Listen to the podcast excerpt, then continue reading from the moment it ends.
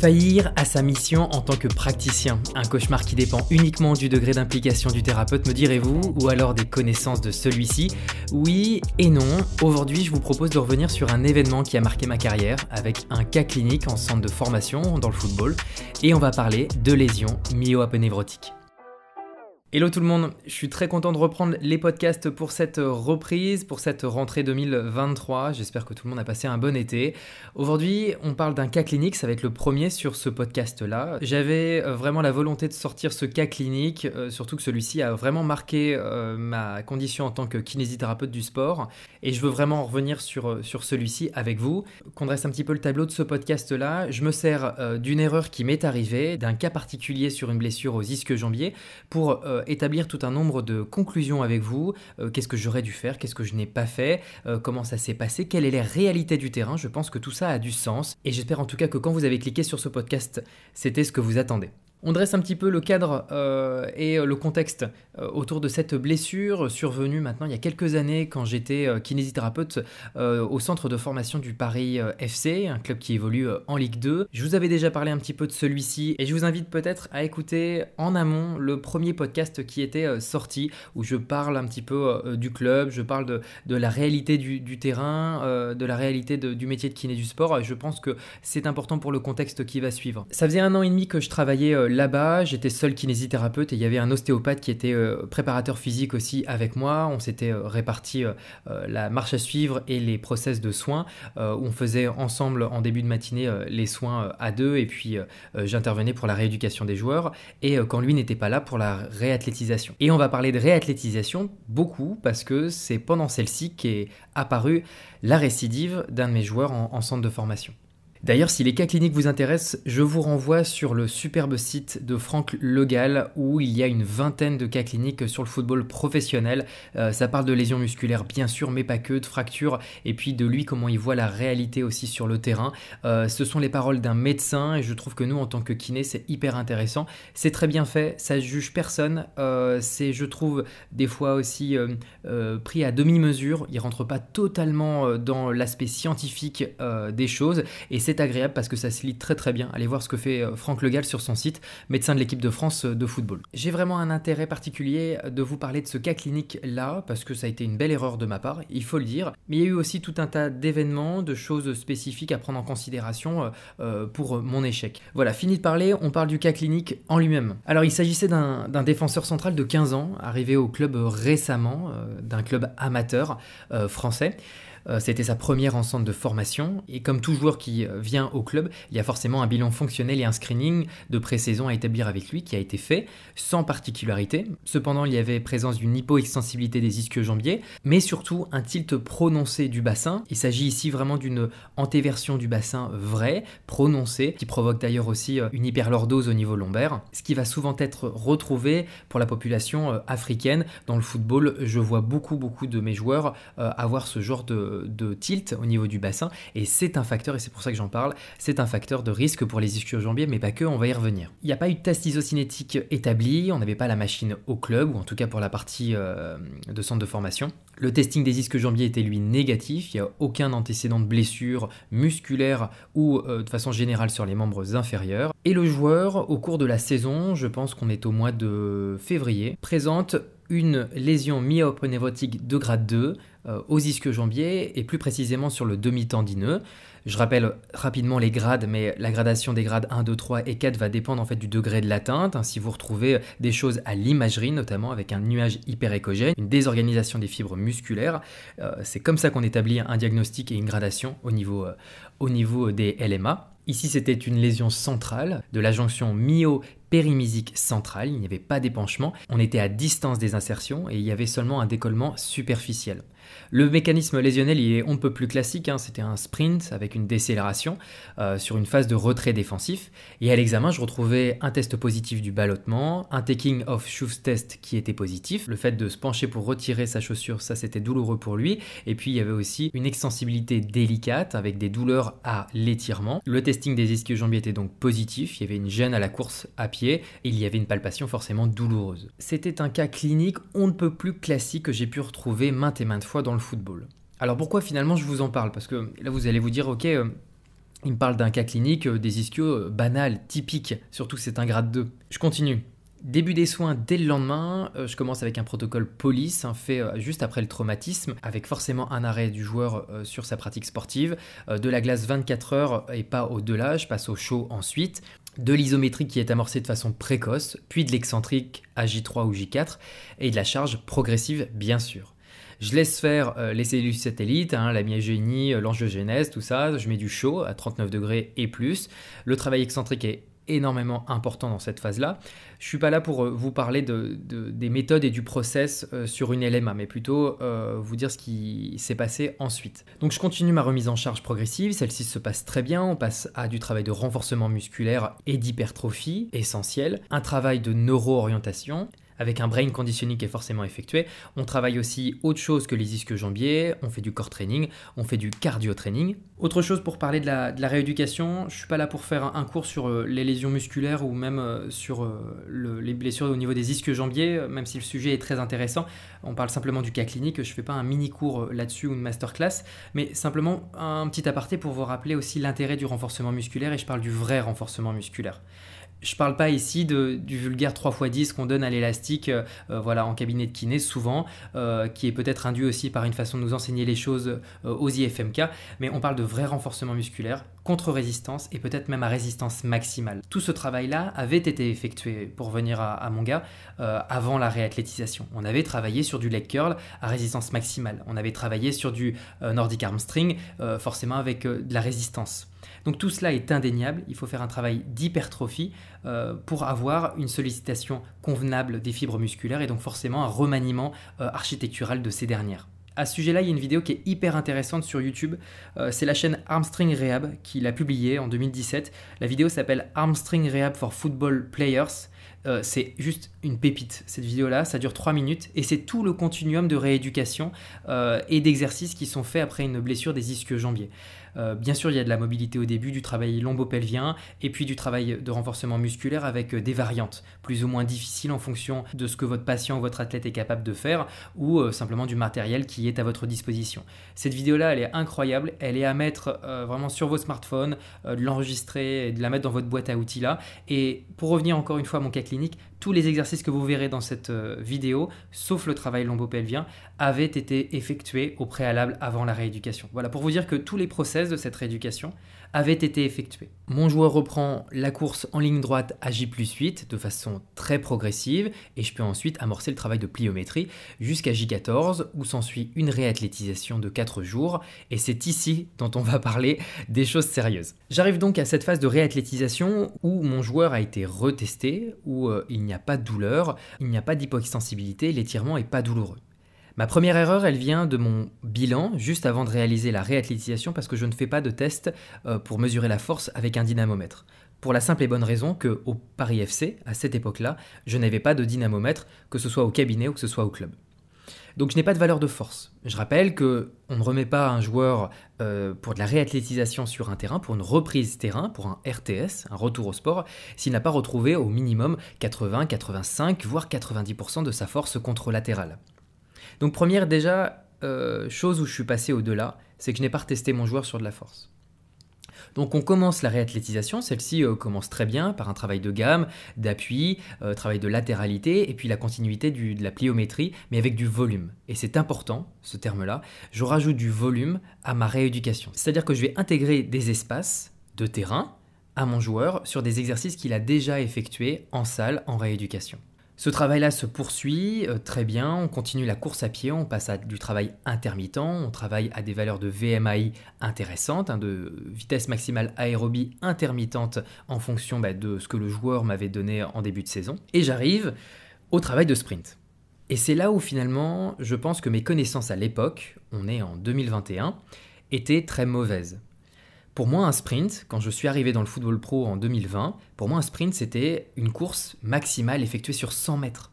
Et ouais, sur 100 mètres. Je n'avais aucune indication ou j'avais rien lu à ce sujet-là quand je suis arrivé dans le foot. J'étais un kiné et un kiné du sport en devenir et je n'avais aucune notion de préparation physique. Donc je me rappelle que ma hiérarchie euh, au Paris FC euh, me rétorquait, à juste titre, hein, que je faisais de la merde quant aux reprises de sprint et que je ne savais pas forcément ce que ça voulait dire sprinter. On m'a toujours critiqué là-dessus à l'époque, mais on ne m'a jamais apporté de solution. Ou alors peut-être que c'était à moi d'aller chercher des solutions dans la littérature ou dans les formations, mais à l'époque, et même quand j'ai fait ma formation kiné du sport, on ne me parlait pas de ce que c'était un sprint. On ne parlait pas des effets d'un sprint sur 10, sur 20, sur 30, sur 40 mètres. À combien de mètres on pouvait atteindre sa vitesse maximale? Maintenant je le sais, 40 à 60 mètres, on atteint la vitesse maximale. Mais pour moi, un sprint, c'était comme à la télé finalement. Je suis bête, hein, quand, je me sens terriblement bête quand je vous parle dans ce podcast. Mais pour moi, il fallait faire un sprint sur plus de 50 mètres pour avoir quelque chose au niveau biomécanique. Mais il s'en passe déjà sur 10 mètres, par exemple ayant reçu déjà euh, quelques critiques sur ma façon de fonctionner sur, euh, sur le sprint, eh bien je m'étais remis en question et j'avais bien compris qu'il fallait d'abord que j'établisse un travail sur 10, 20 et 30 mètres avant de remettre mon joueur sur, euh, sur de la compétition. Donc c'est ce que j'ai fait avec lui, je lui ai proposé des ateliers sur de la course curviligne et sur de la course rectiligne de sprint. Donc j'ai adapté mon travail spécifiquement à son poste et à son sport. Donc je l'ai fait travailler en ligne droite, d'abord sur 10, puis 20, puis 30 mètres, et ensuite je l'ai fait travailler de façon un peu aléatoire avec intégration du changement de direction sur 10, 15, 20 mètres, avec un travail forcément d'accélération et de décélération. Donc euh, la matinée se poursuit, et puis notre séance devait faire peut-être trois quarts d'heure, une heure. Et puis euh, sur les dernières répétitions, je le sens vraiment bien, on avait, pour vous donner une idée du volume et de la charge que j'avais euh, effectuée ce jour-là, on avait travaillé sur 15 minutes euh, d'activation, d'échauffement, du warm-up sans volume. Et puis ensuite, j'avais euh, proposé plusieurs séries, plusieurs répétitions sur du travail de sprint linéaire. je crois qu'en tout, ça devait bien faire dans les 15 fois 15 mètres. 15 x 15 mètres. Rappelez-vous bien, c'est important pour la suite, là, ce que je vous dis. On était déjà sur ce volume-là. Et puis, j'avais continué sur un travail d'accélération, décélération sur 5 et 10 mètres. Je pense que c'était de l'ordre de 5 accélérations, 5 décélérations, et puis peut-être 3 séries. Et j'en viens à mon dernier exercice où, entre des pylônes, je le fais passer sur du slalom avec une recherche de vitesse maximale sur 30 mètres. C'est conséquent déjà comme euh, séance. Il faut vous dire que certains prépas même sur une planification dans la semaine, ils ne vont jamais faire sprinter leur mec que quelques fois, quelques fois dans la semaine. Ça va vraiment être pas anecdotique, mais presque. Ils vont leur donner 2, 3, 4 séries sur 20, sur 30 mètres. Il y en a beaucoup de prépas qui ont peur de blesser leurs joueurs là-dessus. Alors que la meilleure des préventions, rappelons-le, ça reste le sprint en lui-même. Et bien sûr le travail contre résistance en salle, mais pour moi, et au regard de la littérature scientifique, ce qui, est le plus important, c'est de remettre euh, simplement du sprint euh, dans la planification dans la semaine de nos joueurs. Alors oui, ils en font forcément quand ils font du jeu restreint, quand ils font du jeu avec du volume, sur des phases de jeu spécifiques, euh, bien sûr qu'ils vont sprinter sans même y penser. Mais donc j'étais à des années-lumière de ma quantification de charge. Et vous vous doutez bien qu'il est arrivé, ce qui devait arriver. Mon joueur a reclaqué sur la dernière répétition de sa dernière série. J'ai provoqué cette récidive, donc euh, accélération puis décélération, puis il se tient la cuisse, euh, et puis euh, il y a comme un coup de poignard, hein. il était vraiment en plein dedans, et on récidivait sur sa blessure actuelle. Alors, vous devez imaginer quelle tête j'ai tiré ce jour-là, et je crois que j'étais avec mon stagiaire d'ailleurs aussi, donc super pour la, super pour l'ego. Mais ce qui était le plus important, c'était plutôt euh, comment mon joueur était. Et je me rappellerai toujours, je pense, euh, de la tête que mon joueur a fait quand il a compris qu'il avait récidivé et qu'il avait reproduit exactement la même blessure euh, que lors du match qui avait entraîné sa première blessure. Donc tout le monde était très mal. moi le premier, parce que je savais que j'avais fait de la merde que je n'avais pas respecté quelque chose. À l'époque, je ne savais pas quoi, parce que pour moi, dans ma gradation du volume et de la charge, j'étais bon. Mais j'ai fait toute une cascade finalement de choix qui a abouti à cette blessure. Je suis, et je le dis pour le reste de la vidéo, je suis le seul responsable de cette blessure. Maintenant, on va parler du contexte, ce que j'aurais dû faire et ce qui aurait dû peut-être dans une structure professionnelle euh, dû être mis en place pour que ça n'arrive pas. Je rappelle aussi des choses qui me semblent essentielles. Ce jour n'a pas vu de préparation physique pendant sa rééducation. C'était impossible, il n'y a pas assez de moyens, il n'y a pas assez de prépa mis en place. Ils ont déjà euh, un gros effectif d'une vingtaine de joueurs. Donc faut vous imaginer que dans un centre de formation, bah, il y a trois équipes composées de 20 à 30 joueurs et qu'il n'y a qu'un seul kiné et un ostéopathe. Donc on était à deux pour gérer à peu près 70 gamins. Donc il faut gérer à ça les, les soins quotidiens, les réathlétisations, les rééducations, les réhabs qu'il y a aussi à faire. Le travail est conséquent sur une matinée euh, ou sur un début d'après-midi. Au centre de formation du Paris FC, je n'étais pas à temps plein, je faisais 25 heures semaine. C'est important aussi pour, je pense, de prendre ça en considération pour, ce que ça amène du coup en termes de disponibilité pour être à même de prendre en charge euh, vraiment bien les joueurs. Chose importante aussi, j'ai effectué aucun euh, questionnaire psychologique avant la reprise sur le terrain, enfin en tout cas sur euh, le début de la réathlétisation. Je n'ai effectué aussi aucun travail lombopelvien, n'ayant pas été formé à l'époque, ou peut-être aussi euh, moi je n'étais pas allé chercher les bonnes choses à l'époque, en tout cas quand, quand j'ai fait cette rééducation-là. En vient du coup le retour au vestiaire. inutile de vous dire que je prends un sacré savon de par ma direction, mais pas par le corps médical. Le médecin reste assez compréhensif me dit bon écoute euh, c'est une erreur, ça arrive, on, va en discuter, on va voir comment on pourrait faire euh, autrement, euh, mais il faut bien sûr que tu rendes des comptes un petit peu à, l'entraîneur et, puis et puis surtout au directeur de centre de formation. de ces échanges qu'il y a eu, et c'est important aussi pour moi de vous en parler, on ne parle pas que de cas cliniques, hein, mais aussi de ce qui s'est passé humainement. J'ai senti qu'à ce moment-là, je tirais un trait sur la confiance qu'on pouvait me faire, ou en tout cas que le staff pouvait me faire. Mais vous allez me dire, mais attends, c'est qu'une erreur, ça arrive, euh, peut-être que c'était pas ta faute, mais le joueur, euh, il aurait pu peut-être se blesser sur le terrain et tout ça. Peut-être, mais aux yeux du staff, j'étais le principal coupable de cette récidive. Et je le comprends totalement, il n'y a pas de problème là-dessus. Et en tout cas, à ce moment-là, je me suis senti bien seul, et je me suis surtout senti très incompétent. À l'IRM, la lésion, elle est requalifiée en grade 3, il y a présence de sang au niveau central et puis il y a un, décollement plus important. Et on parle de 21 euh, à 30 jours d'arrêt avant la reprise à la compétition. Donc on repart au début. Je me rappelle même du joueur me dire quand on rentre au vestiaire, il me voit mal en fait, il me voit vraiment dépité, il me dit euh, c'est pas grave Pierre, euh, on va retravailler. Et je me suis dit mais putain c'est moi à la limite qui devrait lui redire ça, lui dire bon allez c'est pas grave.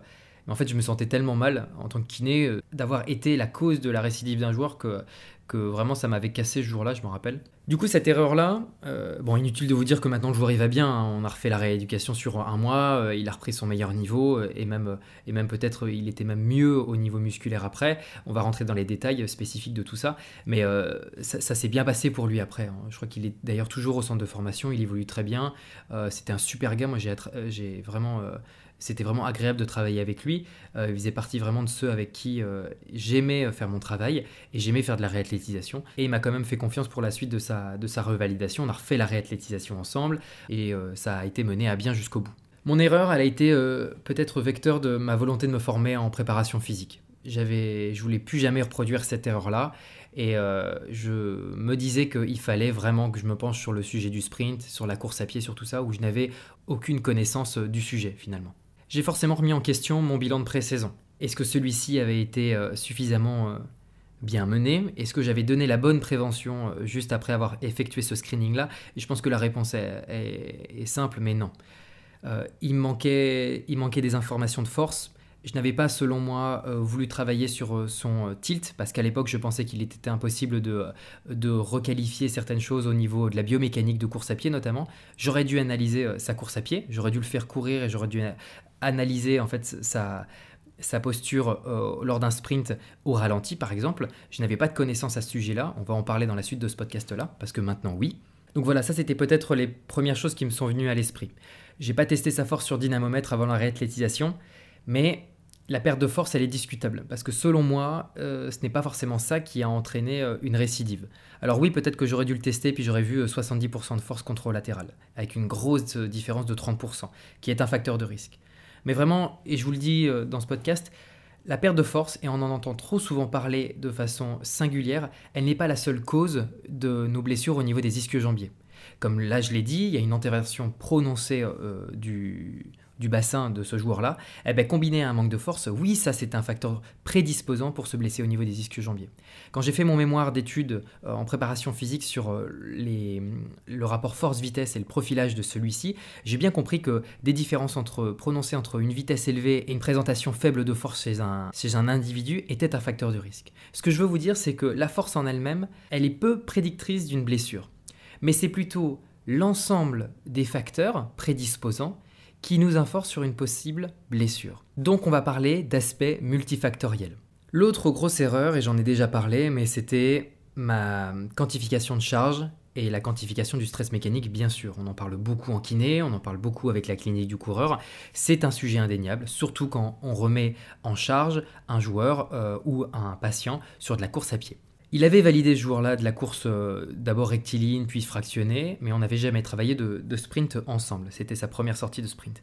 J'aurais dû effectuer une première euh, séance de sprint très light. J'aurais dû faire sprinter mon, et uniquement ça, mon joueur sur 10, puis 20 mètres, puis 30 mètres, voir déjà comment ça allait. Et voir surtout comment il allait appréhender cette charge-là sur 1, 2, 3 jours après la séance.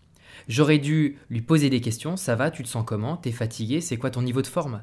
J'aurais dû utiliser ce que j'utilise maintenant tout le temps en club, le RPE, les fameux questionnaires wellness. J'aurais dû être capable de quantifier le nombre de séries, de répétitions, et puis même parler de kilomètres, parler de kilomètres heure, parler de, mètres par seconde, et grâce à notamment un outil que maintenant j'utilise tout le temps en séance, un GPS. J'aurais dû mettre un GPS sur mon joueur pour euh, faire effectuer une reprise de sprint.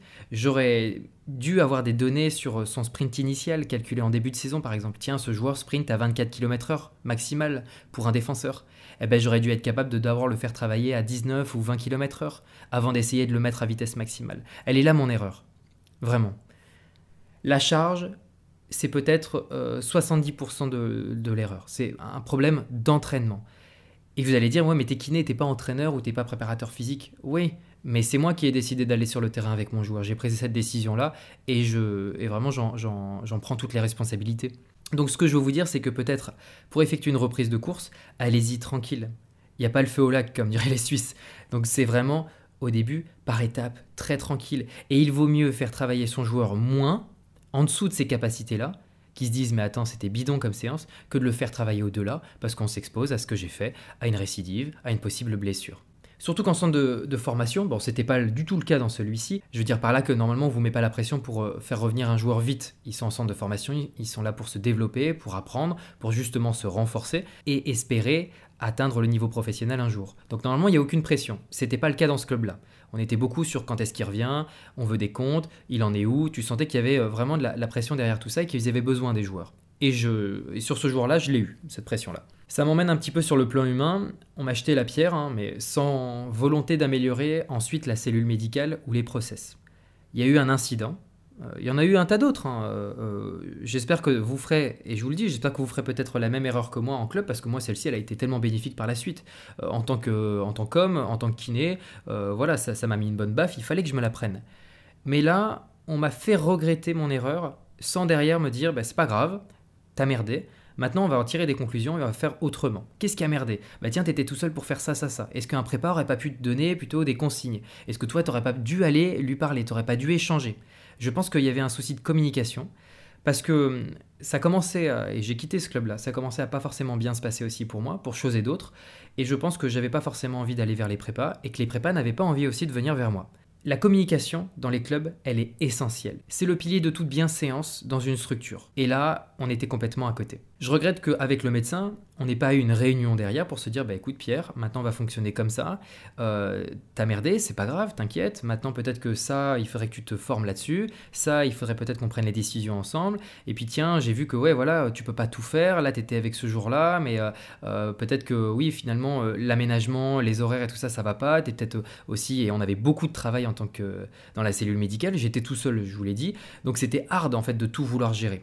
Et ça demandait forcément du travail euh, ou euh, chez soi ou alors en plus au club. Et j'avais pas le luxe de donner autant de temps euh, par rapport à ce qu'on me proposait financièrement dans ce club-là. Après cet événement, on me faisait plus confiance. Je l'ai senti les jours, les semaines qui ont suivi. Et puis même des mois après, on me reparlait de ça. Ah, mais tu te rappelles quand t'as pété tel joueur? Donc c'était hyper dur et puis moi je suis assez susceptible, euh, c'est peut-être aussi votre cas, mais donc du coup moi je l'ai pris pour moi en fait. Je me suis dit mais merde, j'essaye que tout se passe bien tous les jours et je me donne à fond, je lis, je me forme, c'est de la passion en fait. Ce boulot-là c'était vraiment un métier passion. Donc c'était hyper dur en fait de se prendre ça dans la gueule et de se dire bah ouais t'as merdé, tu sais pas faire en fait, t'es nul. Le t'es nul, il est horrible, même si on me le disait pas directement, ça voulait dire ça.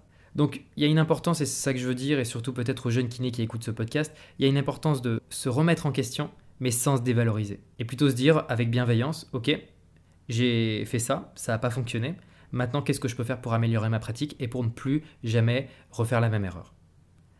Maintenant, je vais vous expliquer du coup, et ça va clôturer ce podcast, ce que je ferai moi maintenant et ce que je fais avec mes patients du cabinet quand je les revois sur un terrain, en réathlétisation. Eh bien d'ailleurs, je vous l'ai dit tout à l'heure, mais pour moi, euh, il faut travailler en équipe. La communication, elle est indéniable, mais il faut vraiment communiquer et pas dire juste, bon lui, comment, comment ça se passe, lui, comment il va, ok, il va bien, bon, demain tu fais quoi, ok, ça va, ouais et que ce soit en fait voilà un peu frivole, que ce soit un peu léger comme discussion. Non, il faut rentrer dedans. Est-ce que tu as fait ça? Est-ce que tu as fait ça comme test? Et comment il est au niveau de la force? Comment il est à ce niveau-là? Est-ce qu'il a fait un questionnaire euh, psycho? Comment il se sent lui? Euh, Voilà, d'après toi, comment on pourrait commencer? Ok, viens, on part sur un, process euh, de telle ou telle manière, très, très léger au début, puis on va sur des choses plus compliquées après.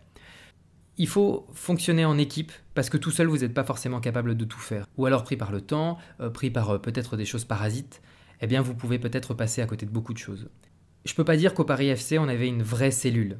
Euh, j'étais à mi-temps, un ostéopathe était aussi à mi-temps, euh, le, médecin du club était aussi euh, chez les pros en même temps. Pour moi, il n'y avait pas une vraie cellule médicale comme il peut y avoir de façon carrée dans d'autres clubs. Je mets pas que la faute là-dessus, mais si on avait été peut-être deux ou trois kinés, on se serait réparti le travail et peut-être que ça aurait allégé aussi celui que j'avais. J'aurais peut-être amené cette séance différemment ou j'aurais préparé mon joueur différemment avec peut-être plus de qualité. C'est ça que je veux dire. Donc le travail en équipe, il est vecteur de qualité. J'aurais fait ce que je fais maintenant aussi beaucoup, et en ayant fait des recherches et puis euh, en me formant aussi beaucoup là-dessus, j'aurais fait forcément un test de force-vitesse en début de saison. Alors je pense pas que dans ce club-là on me l'aurait autorisé, ou alors que les prépas, euh, eux, en auraient pas forcément vu l'intérêt, mais un test de force-vitesse en pré-saison, euh, effectué avec l'application MySprint, j'en parlerai dans un prochain podcast, hein, vraiment en détail. Eh bien pour moi c'est super parce que avec le 240 images secondes de votre smartphone, vous êtes capable de prédire énormément et de calculer avec l'application MySprint énormément de choses qui vont vous servir dans vos rééducations et vos réathlétisations. Ça vous donne des informations sur la vitesse euh, réelle, sur la vitesse maximale et la V0, la vitesse théorique sans l'effrontement de l'air. Pareil pour la force, ça vous donne des informations sur de la force, ça vous donne des indications sur le développement de la force au sol, sur de la force horizontale. Vous pouvez voir grâce au profilage force-vitesse si votre joueur a un déficit de force ou s'il a un déficit de vitesse. Voir s'il y a un trop gros écart entre la vitesse développée et la force développée. C'est un euh, facteur de risque pour les blessures, notamment des ischio-jambiers. Avec la vidéo, vous êtes capable de voir aussi votre joueur courir, de voir simplement sa technique de course, comment euh, est le placement de son pied, comment est le placement de son bassin, euh, qu'est-ce qu'il fait au niveau de la hanche de son genou. Ça, ça nous donne énormément d'infos au kiné. Faut-il encore savoir les interpréter, mais tout ça s'apprend. Et ça, c'est vraiment riche euh, derrière quand vous l'avez, euh, ce bagage-là. J'aurais dû forcément tester la force et différents types de force. J'aurais dû tester de la force euh, basée sur des exercices d'endurance, basée sur des exercices d'explosivité, de la force spécifique en fait, avec un dynamomètre. Donc là, il y a forcément un biais de coût. Parce qu'il faut avoir le matériel, parce qu'on n'avait pas de, on pas de Kinvent, on n'avait pas de matériel de dynamomètre, on n'avait pas d'isocinétique à ce niveau-là. Je mettrais forcément en place aussi des préventions convenables et pas basées que sur des exercices de mobilité ou de renforcement, mais d'aller même aussi plus loin, peut-être sur des exercices euh, d'éducation, euh, sur euh, de la technique de course, notamment du travail d'appui. ça, c'est énormément intéressant, surtout sur ce genre de blessure. Et puis, je pense que maintenant, j'irai à la bagarre avec les PA, avec les préparateurs physiques, pour intégrer bah, du vrai renforcement musculaire dans les programmations on, voit très peu euh, de séances de muscu euh, en pleine saison, hein, j'entends quand les matchs s'enchaînent euh, dans la semaine. On fait plutôt du réveil musculaire, de l'activation, ce genre de choses. Mais il n'y a aucun vrai travail qui est fait sur une structure musculaire. On va pas avoir derrière des courbatures parce qu'on a peur de, justement gêner le joueur lors des entraînements, ce que je comprends. Mais avec ce que j'ai vu lors d'un diplôme universitaire en préparation physique, c'est que dans votre planification, on est capable d'apporter des solutions quand même là-dessus, surtout chez les jeunes, surtout chez des adolescents qui ont 13, 14, 15, 16 ans, qui ont un pic de croissance à ce moment-là, c'est là où on devrait faire de la musculation. Et donc forcément, ce mec-là, pour revenir un petit peu à lui, euh, dans ce centre de formation, il avait jamais soulevé une barre, il avait jamais fait de musculation de sa vie. Donc bien sûr, c'est un biais énorme et que euh, c'est, on, peut pas tout mettre sur mon dos non plus. Ça se trouve, il se serait pété quoi qu'il arrive et il s'est pété avant. Donc il avait peut-être une, une, faiblesse au niveau postérieur, au niveau des ischio-jambiers. Et forcément, le travail de renforcement musculaire aurait pu lui apporter des solutions. Bon, avec des si, on refait le monde, mais voilà, je vous dis ce que j'aurais fait en tout cas moi maintenant. Et bien sûr, j'aurais suivi bah, la charge externe et interne. Donc bien dissocier les deux, et même en tant que kiné, je pense que c'est pas forcément co-préparateur physique de suivre la charge. J'aurais dû me demander, bah tiens, qu'est-ce que je lui ai fait euh, la semaine dernière?